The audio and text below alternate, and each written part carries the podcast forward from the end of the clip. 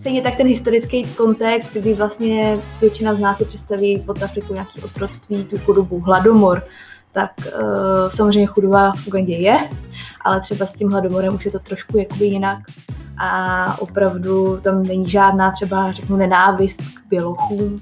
Tak určitě, určitě musíš, musíš mít očkování, povinná je žlutá zemnice nadsázkou, když jsem se ptal, říkám, hele, kolik lidí tady má jako řidičák? Říkám, hele, jako má aspoň 50% lidí. 50? No tak to jsi naivní. A jak to působilo třeba na tvoji psychiku? Já prostě úplně nezvládám takové velké davy a mít to třeba každodenně. Já to taky nemám ráda. My jsme teda naštěstí takové klidnější čtvrtí. Jsou tam někde jako skoro chodníky. Ta bezpečnost jo, v té chůze, jakože to není takový, jako že si jdeš na vycházku odpoledne jo, a pročistíš si hlavu a jo, tak tam je to spíš takový fakt jako adrenalinový zážitek. U nich je priorita mít brzo děti. A hodně se s tím jakoby podvádí, kdy vlastně i když přijede nějaký ten zahraniční investor, tak jako se mu ukáže takový to, co chce vidět. Třeba mléční produkty jsou tam hrozně drahé. Jo, záleží prostě, co hledáš. Ono pak jakoby, ty chceš uvařit něco, máš, já nevím, pět surovin levnej a jedna ti to úplně neuvěřitelně nadraží třeba. To se nám jako taky stává. Protože tam jako člověk nemůže mít úplně jako jistotu, že ta voda bude prostě v pořádku.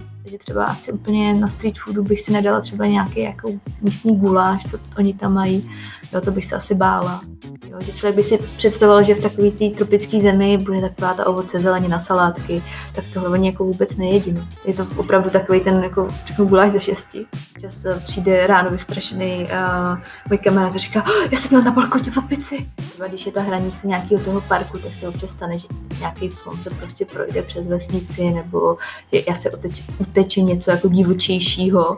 Často se na to berou i jako nějakou, co jsem pochopila, tak nějaké jako půjčky. Neznám člověka, který by to dělal, který by si opravdu platil zdravotní pojištění. Vám stačí jako se projít po tržiště a je to prostě úplně jiný zážitek. Chcete se dozvědět víc? Zajímá vás tenhle výlet z hnízda? Celá tahle epizoda už za týden na všech podcastových platformách. A pokud vás zajímá zákulisí nebo jakékoliv doplňující informace, skočte na Instagram zavináč Vylec hnízda.